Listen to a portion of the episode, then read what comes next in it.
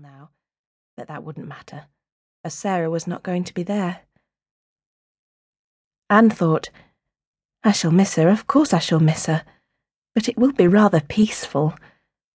And she thought, it will be a rest for Edith, too.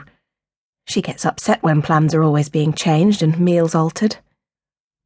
For Sarah and her friends were always in a flux of coming and going and ringing up and changing plans.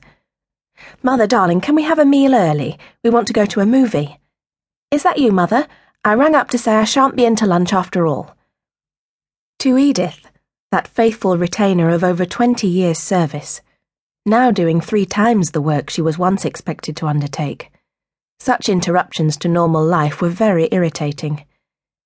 Edith, in Sarah's phrase, often turned sour.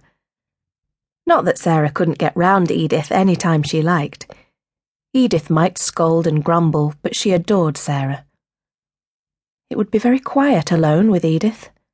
Peaceful, but very quiet. A queer, cold feeling made Ann give a little shiver. She thought, nothing but quietness now. Quietness, stretching forward vaguely down the slopes of old age into death.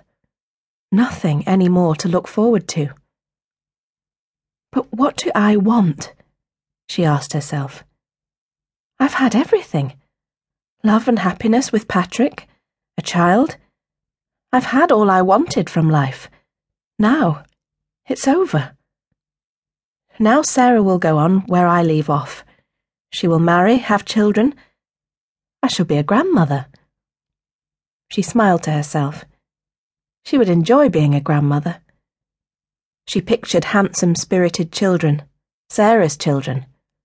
Naughty little boys with Sarah's unruly black hair, plump little girls. She would read to them, tell them stories. She smiled at the prospect, but the cold feeling was still there. If only Patrick had lived. The old rebellious sorrow rose up.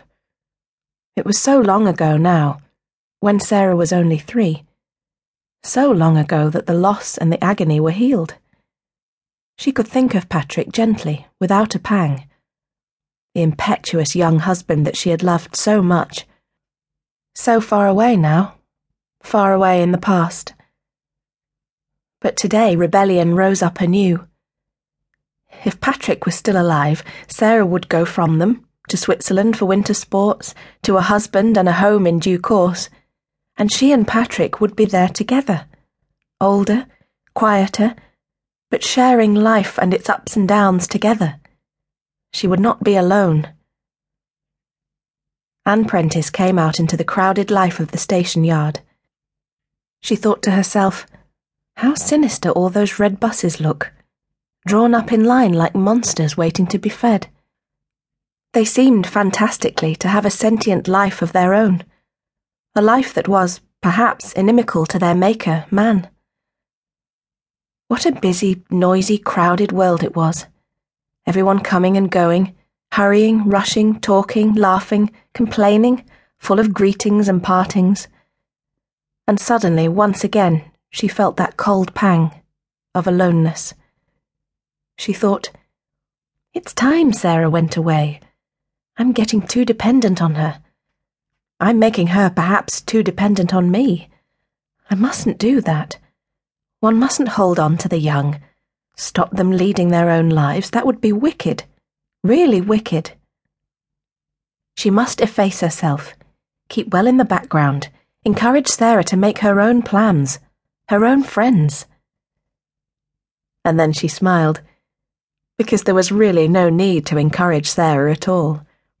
Sarah had quantities of friends and was always making plans, rushing about here and there with the utmost confidence and enjoyment. She adored her mother, but treated her with a kindly patronage, as one excluded from all understanding and participation owing to her advanced years. How old to Sarah seemed the age of forty one, whilst to Ann it was quite a struggle to call herself, in her own mind, middle aged. Not that she attempted to keep time at bay she used hardly any makeup, and her clothes still had the faintly countrified air of a young matron come to town. Neat